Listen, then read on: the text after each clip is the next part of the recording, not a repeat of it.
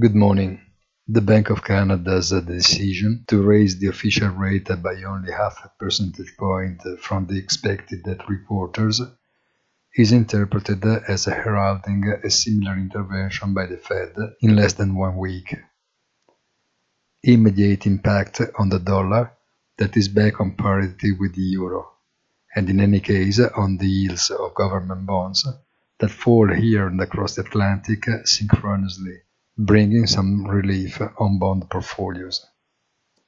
ECB's outcome is expected in the afternoon, full discounted at three-quarter point increase in the refi rate, but with some more doubts about any news on the assets purchase programs.